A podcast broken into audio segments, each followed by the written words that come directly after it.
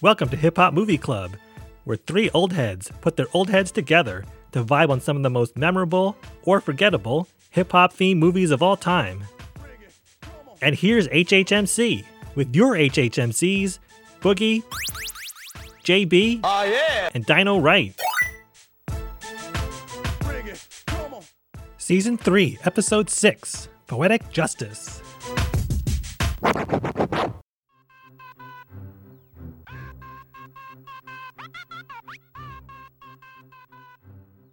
Written and directed by John Singleton, released in 1993, and featuring Janet Jackson, Tupac Shakur, Tyra Ferrell, Regina King, and Joe Torry.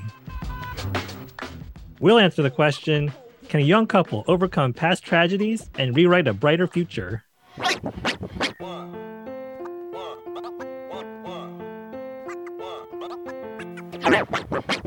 Poetic Justice is the tale of a hairdresser named Justice, played by Janet Jackson, who was grieving following the fatal shooting of her boyfriend.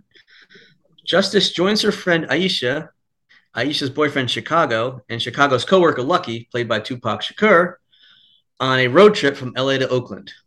With poetry as her primary coping mechanism and interspersed throughout the film, we see if Justice is ready to open her heart again. So, Boogie, you want to kick us off? What are your greatest memories of this film, and what did you like about it? Yeah, I, I think the one, the first thing that, that that I always remember was that this was Janet Jackson's breakout performance. I mean, she's been in other roles like Penny on Good Times, and she's done you know guest guest appearances here and there, but this was her first um, major film role. So everybody was kind of curious to see how she was going to do, and I think she pulled it off. I think she was pretty um pretty com- convincing, and I think that the di- dynamic between her and Tupac was was that was there, and everybody was kind of wondering how that was going to work out as well. It was they were like, oh, is, is this going to be like an oil and water situation, or is it going to be convincing? Is it going to be believable? And I think towards the end of the film, it actually blended together nicely. I, I like romantic stories. I don't always like to to see the the typical action flicks or things like that. So I think it was a decent take. I know John Singleton's main focus was to try to show a different perspective than his previous film, Boyz n the Hood. So I think with that, it, it was good and refreshing to see something different. But yeah, I, I enjoyed the movie. I, this there's some some scenes in the movie that I can definitely relate to. We talk about that a little later, but I think it was a a good movie. I, I enjoyed watching it. It was good to to see it after I don't know how many years since the last time I've seen it. Mm-hmm. Yeah, Donna, right. I saw you nod your head a little bit at some of the points Boogie was making. Uh, you concur on some things, or what, what were your? I, I concur on the Penny in Good Times. That's the bulk of my Janet Jackson acting uh, experience. yeah, I think Janet Jackson did a really nice job. I did like the chemistry between her and Tupac. Uh, I had some other notes down. I mean, Q-Tip is in this. We love Q-Tip. We love Tribe Called Quest. I had forgotten about that. I don't know how I had forgotten about that, yeah. but I had seen it so long ago. Uh, he played Janet Jackson's boyfriend, who was unfortunately gunned down in the beginning, and that leads to her retrospection. You know, her reflection, her you know, using poetry as a coping mechanism, and she was kind of very introspective, reflecting a lot, what I really liked too is the poetry was all from Maya Angelou, you yes. know, and it says at the end, and she had a role as Aunt June as well, which was nice. I mean, to be able to honor her in this manner with through film that will live forever was nice. Yeah. Maya Angelou was a national treasure. I mean, she she was absolutely great with her poetry. I forgot to mention that that was always something that I always admired about the movie is that the poetry was Maya Angelou's of all people. That was that was always cool. Yeah, that was that's great. I mean, when you combine legends such as Janet Jackson, you know, Maya Angelou, Tupac, who was a huge part of hip hop culture, into one film, that's that's pretty incredible. Yeah, I enjoyed their chemistry also. Uh, Janet Jackson, Tupac Shakur. I don't know that their dialogue and the screenplay was all that great. I think, but you know, John Singleton was 25 when he made this movie. So when I was 25, I wasn't doing nothing, nothing this this this important. But I didn't love this movie. I liked it, but I think there was a lot of things that felt kind of long and it, it didn't quite hang together. But Certainly, Janet Jackson as an actress is uh, sneaky good, and Tupac is great. He's a great actor. Uh, he was a great actor, and you could see it in this movie. Even though he didn't have much to work with, you could definitely see that he had the goods. Yeah, definitely, definitely. I like how the relationship between them progressed though from their initial contact while he was delivering mail and was trying to kind of get with get with her in the beginning and even after that to how they had their first argument scene you know when they were, were driving and he was trying to be friendly and she didn't want to be bothered. And they ended up butting heads extremely badly to how you know it got to the end. You're like oh okay. Because i think through the whole movie though even though you know regardless of what he said or how he approached her, you could tell that he was into her from the beginning. And I think when he felt rejected, he did the typical, well, whatever, and went to the tough guy thing. But he always was into it from the beginning. It was it was very apparent because he was hitting on her, trying to get with her in the, in the beginning when he met her at the at the shop.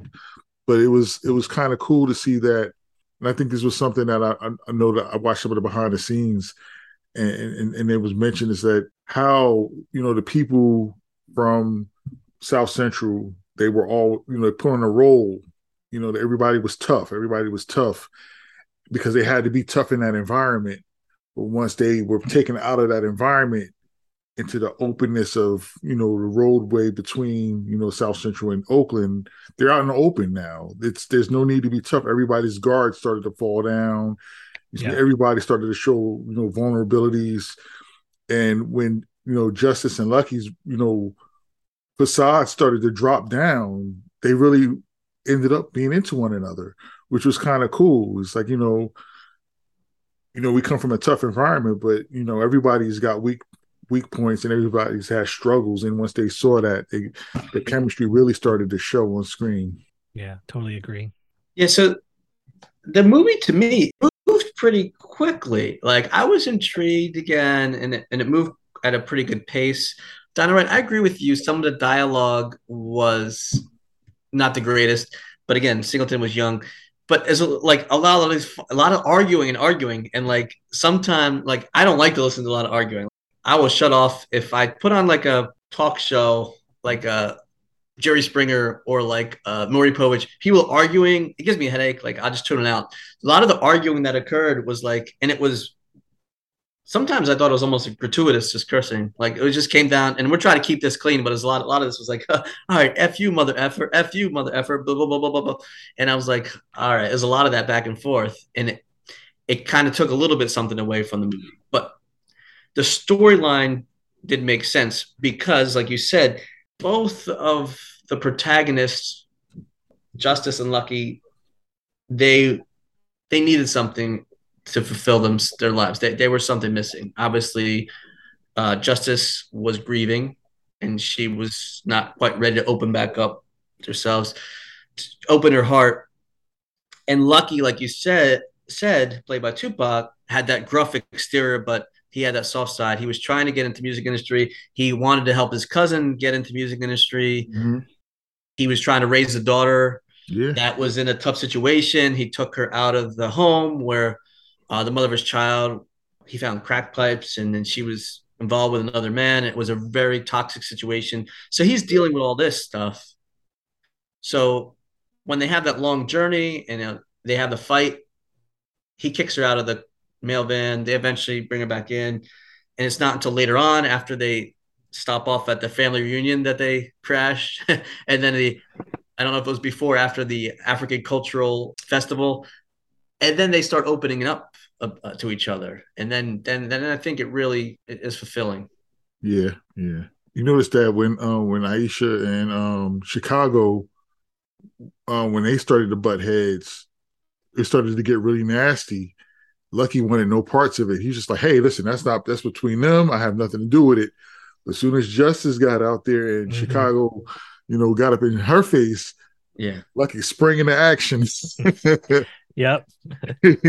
it was real. It was like, oh yeah, oh yeah, not my girl. yeah.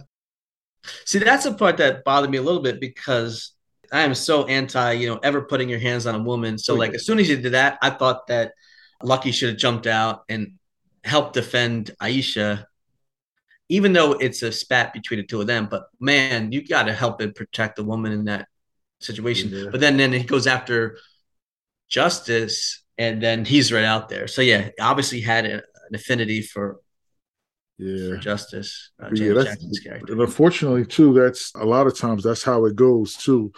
People see see things and you know I'm like you. It should never happen. I should. I don't want to see it. I don't. Yeah. You know want to be around it. And somebody's got to do something. But a lot of times people are kind of hands off with Yeah, it. that's true. Yeah. So yeah, the fact that they they kind of open up at that point towards the end of the movie and they fall for each other, Justice and Lucky. It is revealed. Justice reveals that her mother committed suicide when she was young. She was named Justice because she was in law school when she had her. So it was kind of uh, challenging upbringing. And then she lost her mother at a young age. The grandmother had given her the home that she lived in. So all that stuff comes comes out. Lucky opens up a little bit as well. And so you see, you see, yeah, we, we come from different backgrounds, but we all have our challenges that they definitely could, could help each other in that regard. I mean, I thought there was some funny st- when they when they landed upon the, the Johnson family reunion. I thought that was funny, pretending to be just the cousin, and, and the one guy's, "Hey, cousin, how you doing, cousin?" You know, Yeah. that was funny. That was probably my favorite part of the movie. I think, you know, these road kind of films, you got to have these like wacky adventures that, that that make the road trip worth it. And that was certainly hit. Just like walking up, like, oh hey, Yeah. haven't seen you in a long time. How you been? Yeah, Funny I get a story plate? about that. Funny story about that whole scene. so I actually did that before. A week before seeing Poetic Justice in the oh theater. my god, So I was I was living in Newark at the time, and my mother's friend had a car that she had, she just bought the car and she had let her son drive the car. So her son and I were the same age. So he had a couple of his friends. I think it was a couple of his friends or a friend and a cousin. I can't remember the dynamics, but it was about four of us in the car. We decided to go from my house up to Livingston Mall. For those who don't know, Livingston is like a suburb, a little couple of towns away from Newark, and it's more or less up in the hills. So we go up on our way up to the Livingston Mall. We're cutting through South Mountain Reservation, which is like a big open reservation park. And we look over as we're coming through, we see there's a big family reunion style cookout going on. And we're like, oh, shoot, let's go check that out. We didn't really know what it was. We're like, let's go check it out. So we parked the car, we get out, and we're just walking through. And it's like, come to find out, it was a family function. But we were like, hey, we were the cousins. We came to get some food.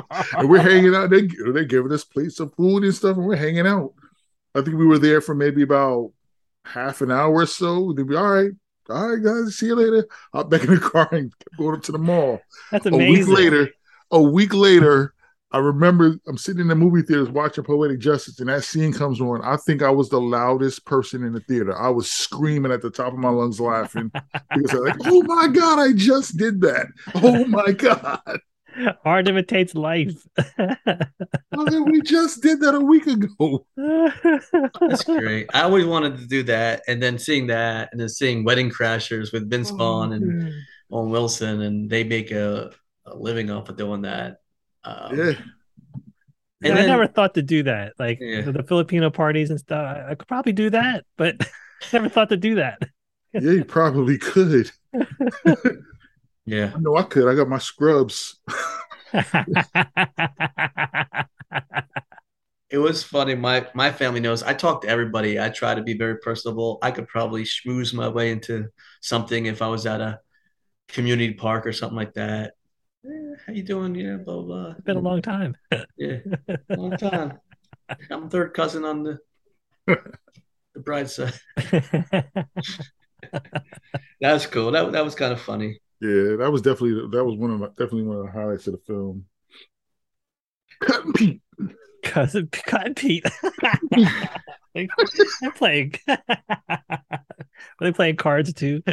Oh man. Yeah, but in the movie, their their stay is short lived as uh, Yeah. Aisha drinks too much, or she, you know, she starts flirting with a with one of the guys at the party, and then Chicago gets jealous, and then a little scuffle ensues, and then the one cousin from the family was like, "Wait, what's going on here? This isn't right," and then they're gone. But they did get their food, and I think Lucky took some for the road as well. Get some, yeah, he, took, he said, "Can I get some of this to go?" Yeah.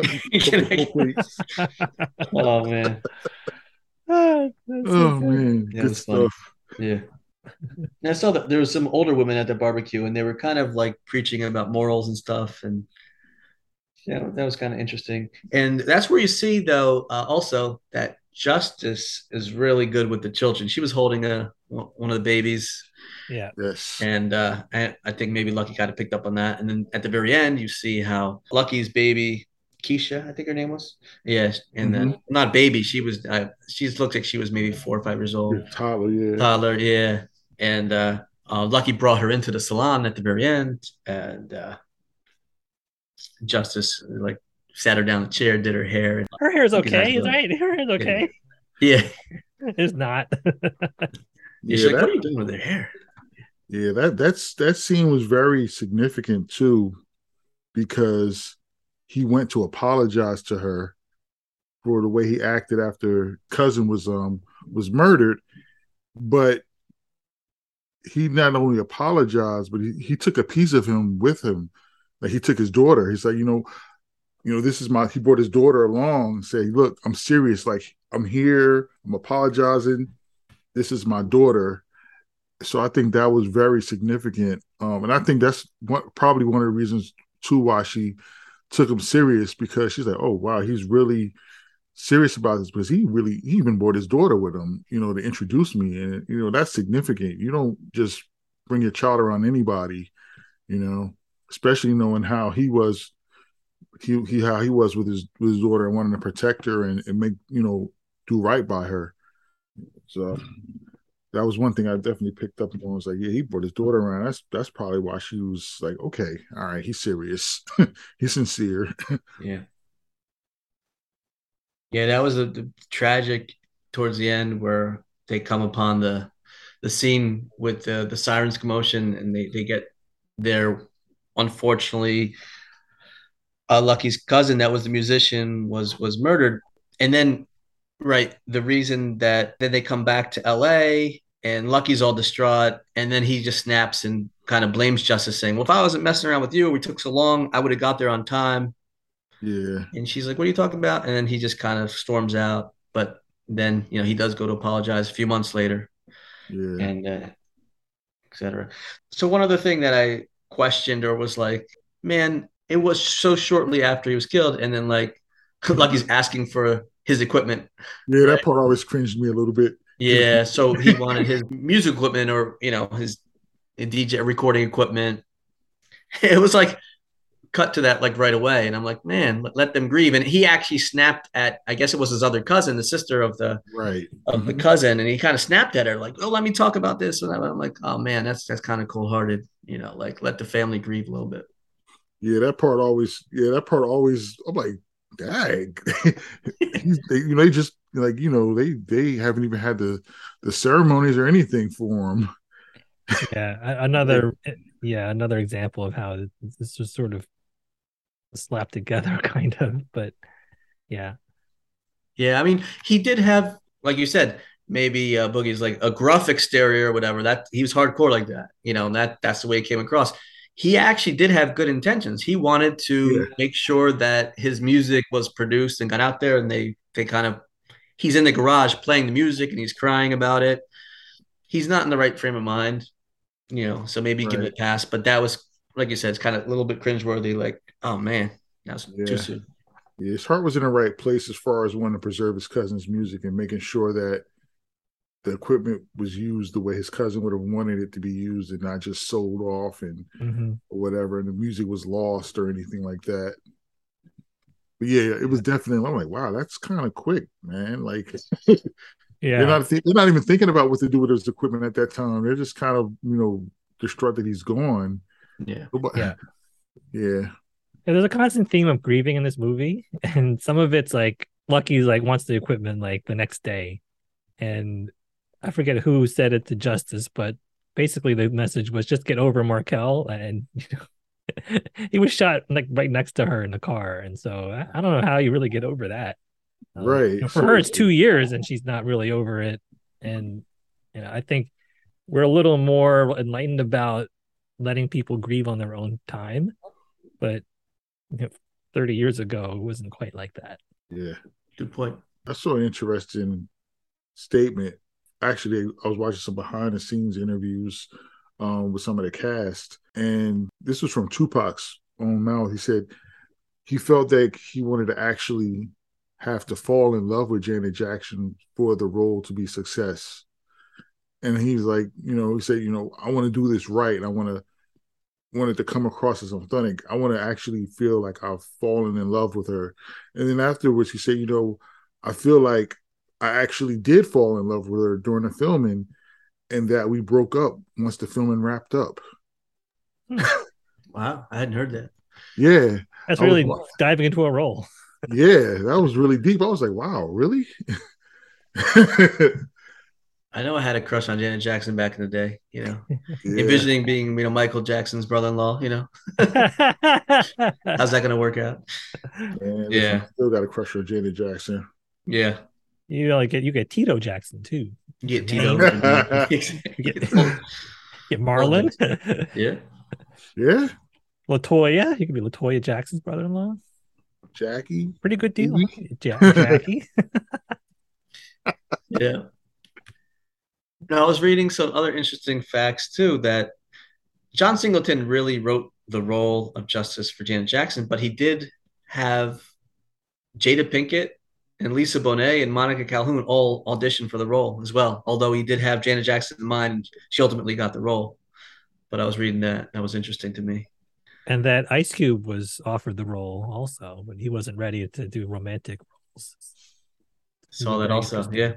Yeah, it's funny. I, I couldn't have pictured that Ice Cube at that time playing that role either. No, he needed some Especially after coming fresh off of playing Doughboy. Yeah, it's like, no. That's a lot of cognitive dissonance for people to go from Doughboy to Lucky Yeah. in, in just one movie. yeah, that's funny.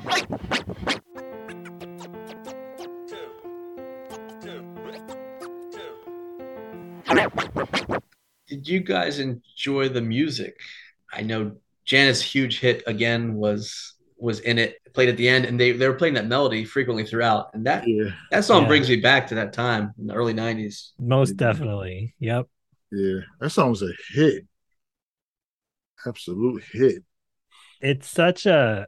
It's called a leitmotif where you just hear it and it it, it, it conjures the theme. And I was like, oh man, Yeah. like I I know this song, but at the time I couldn't remember which one it was, which Janet Jackson. But like this was like the this was this is the nineties. it Mhm. was such the nineties. Yeah. Yeah, they were playing parts of it, and then I started after after watching the movie. I started singing around the house, and I did not have a good singing voice, but it's like you start singing like the first few lines. You know, like, heard from a friend today, said you were in town. Yeah. Suddenly, you know, it's, so, it's such a sing-songy tune. It's it's really good. yeah. Um, and then also uh, the Stevie Wonder song really was well done. And when it's she one of the great songs. Yes. Oh Yeah. yes. Never, never dreamed you'd leave in summer. hmm and it was really uh, a part when Janet Jackson's character was really being reflective and Yeah. kind of crying in the mirror. Even in the beginning, going from Between the Sheets by the Isley Brothers into Bonita Yeah. Applebum, like whoo, Yeah. like this sounds like my Spotify playlist or something. A little, do a little TLC up in there. hmm Yeah. yeah, definitely thumbs up on the on the music. Yeah, Yeah. music was good. And and how could it not be? It was Janet Jackson and Tupac in a movie. It was Woo. meant to be. Meant to be. yeah, well done by Stanley Clarke, who did the music for this movie. And this did the movie did pretty well in the box office. The, so it was interesting. I was looking at the budget was listed at 14 million. It it garnered 27 and a half million. And I'm thinking like there wasn't any major explosive or anything, but I guess the budget they probably had to pay Janet and maybe Tupac a lot of money because they're huge names. They were at the peak. Don't forget Tone Loc was in this movie, man. He got So get Loc his. was in it, yes. Yes. Oh my goodness, that scene right there. Let's please talk about that scene for a second.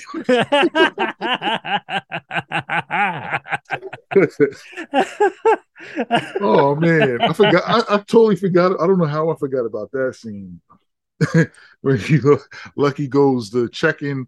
Just he was just checking on checking in on his daughter. You know, he's got a daughter with a baby mother, and and coincidentally, that baby mother has a child with Tone Loc's character. but they had a very symbiotic re- relationship, which was actually kind of kind of fly to see on screen, where they were like, you know what, hey, hey, what's up, man? Hey, how's everything going? You know, and they were joking a little banter back and forth. You know, my, my daughter better not be calling you daddy and stuff like that. It was kind of it was kind of you know heartwarming to see though because you don't see a lot of that dynamic. It's usually it's a little tense. yeah, put it lightly. yeah, but um, they they were actually you know kind of cool with one another and respected one another's role and was like, hey, listen, he's like, you know, I probably understand that you don't have anything to do with her. You're just here to check on your daughter, make sure it's cool. I can respect that. And then um this is when the scene where Lucky finds the crack pipe and goes to confront his baby's mother about it and come to find out she's in there with another dude while the kids are sitting there watching TV, which was totally wrong, totally neglectful. And as he's confronting her, the dude decides to confront Lucky about it. And the, I can't even remember what Tone Loc's character's name was. He's outside, like, oh boy, what's going on up there? and then the, the, the two of them end up jumping the guy. But it was, I mean, it's a, it's a, it's a, I, I didn't even want to laugh at it, but every time I see the scene, I laugh at it because I mean, you know, they're not really hitting them, but I, I crack up on that scene every time I see it because they were just like, "What? What?" it was. It was a, he's listed, Tone Loc's listed as James Paul. That was his name. His cat, Tone Loc's character, was actually like selling drugs outside of that apartment complex or whatever, and it, mm-hmm. there was a mm-hmm. running running gag about like people not having the right change or something like, yeah. like that. He's like, "Wait, I'm not an ATM. I don't." yeah. There was other cameo appearances. Michael Rapaport, you may have mm-hmm. seen him. He was like a dock worker. Yep. For, at the end, when they make, he finally makes a delivery. Yeah. Yeah. And Billy Zane is up on the big screen in the beginning. Uh, yes. Where yes. Oh. at first it's kind of like, what is this all about? He's in like this romantic scene, and then it zooms out, and it's a drive-in theater that Janet Jackson was watching with uh, Q-Tip's character in the very beginning. Yeah. Lori Petty hasn't had a greater greater role, the role of a lifetime for her. Yeah. An Alan Smithee film. so Keenen Ivory Wayans is credited as being one of the crackheads, and that I guess that was one of the things that was spoofed in uh, "Don't Be a Menace to South Central."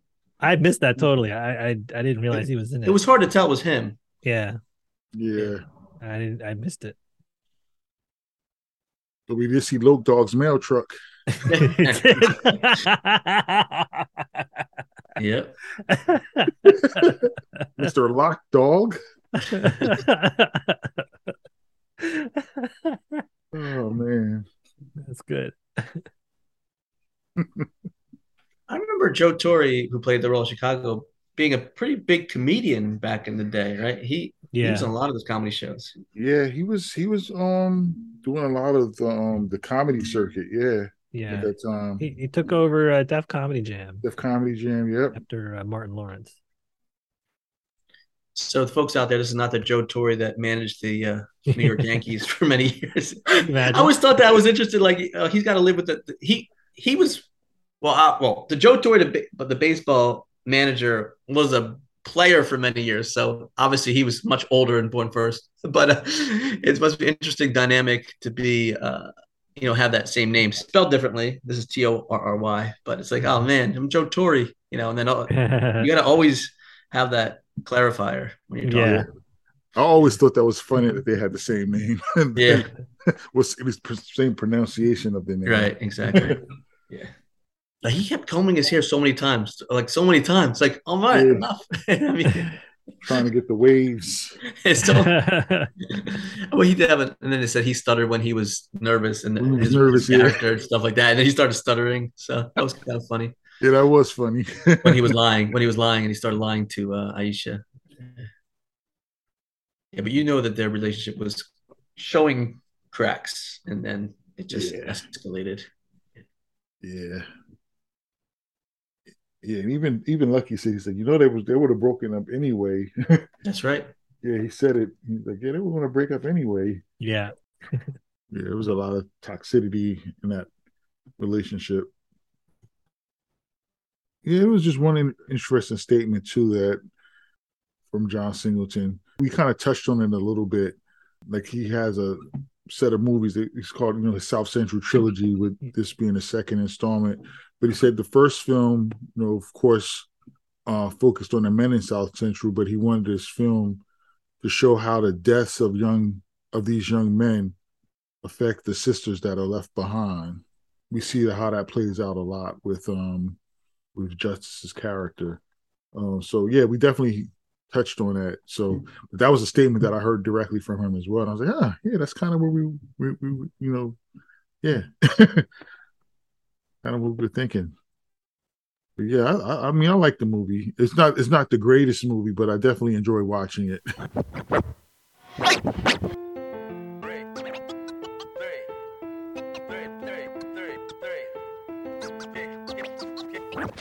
Yes. So you let's go around and give give our overall ratings. And so Boogie, you I know where you're going with this, but would you say bring that funky flick back, bring that funky flick back, or leave it in the vault?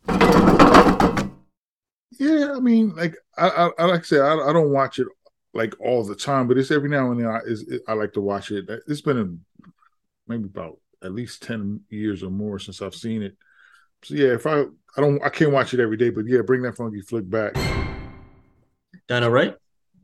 Uh, despite the my problems with it, I'm going to bring this funky flick back.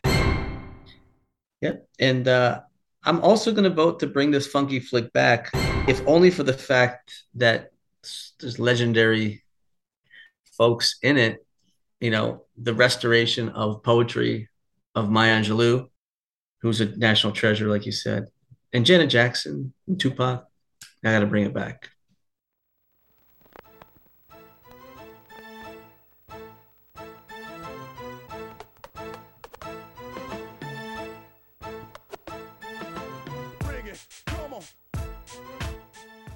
Hip Hop Movie Club is produced by your HHMCs, JB, Boogie, and DynoWright.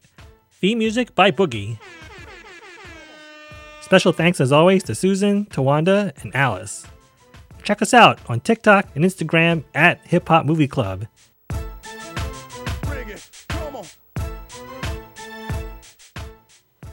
On the next episode of the Hip Hop Movie Club podcast, your HHMCs will review Boyz n the Hood.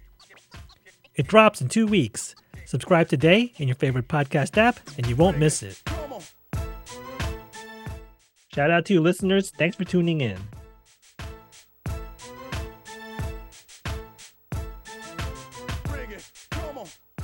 And remember, don't hate, invigorate.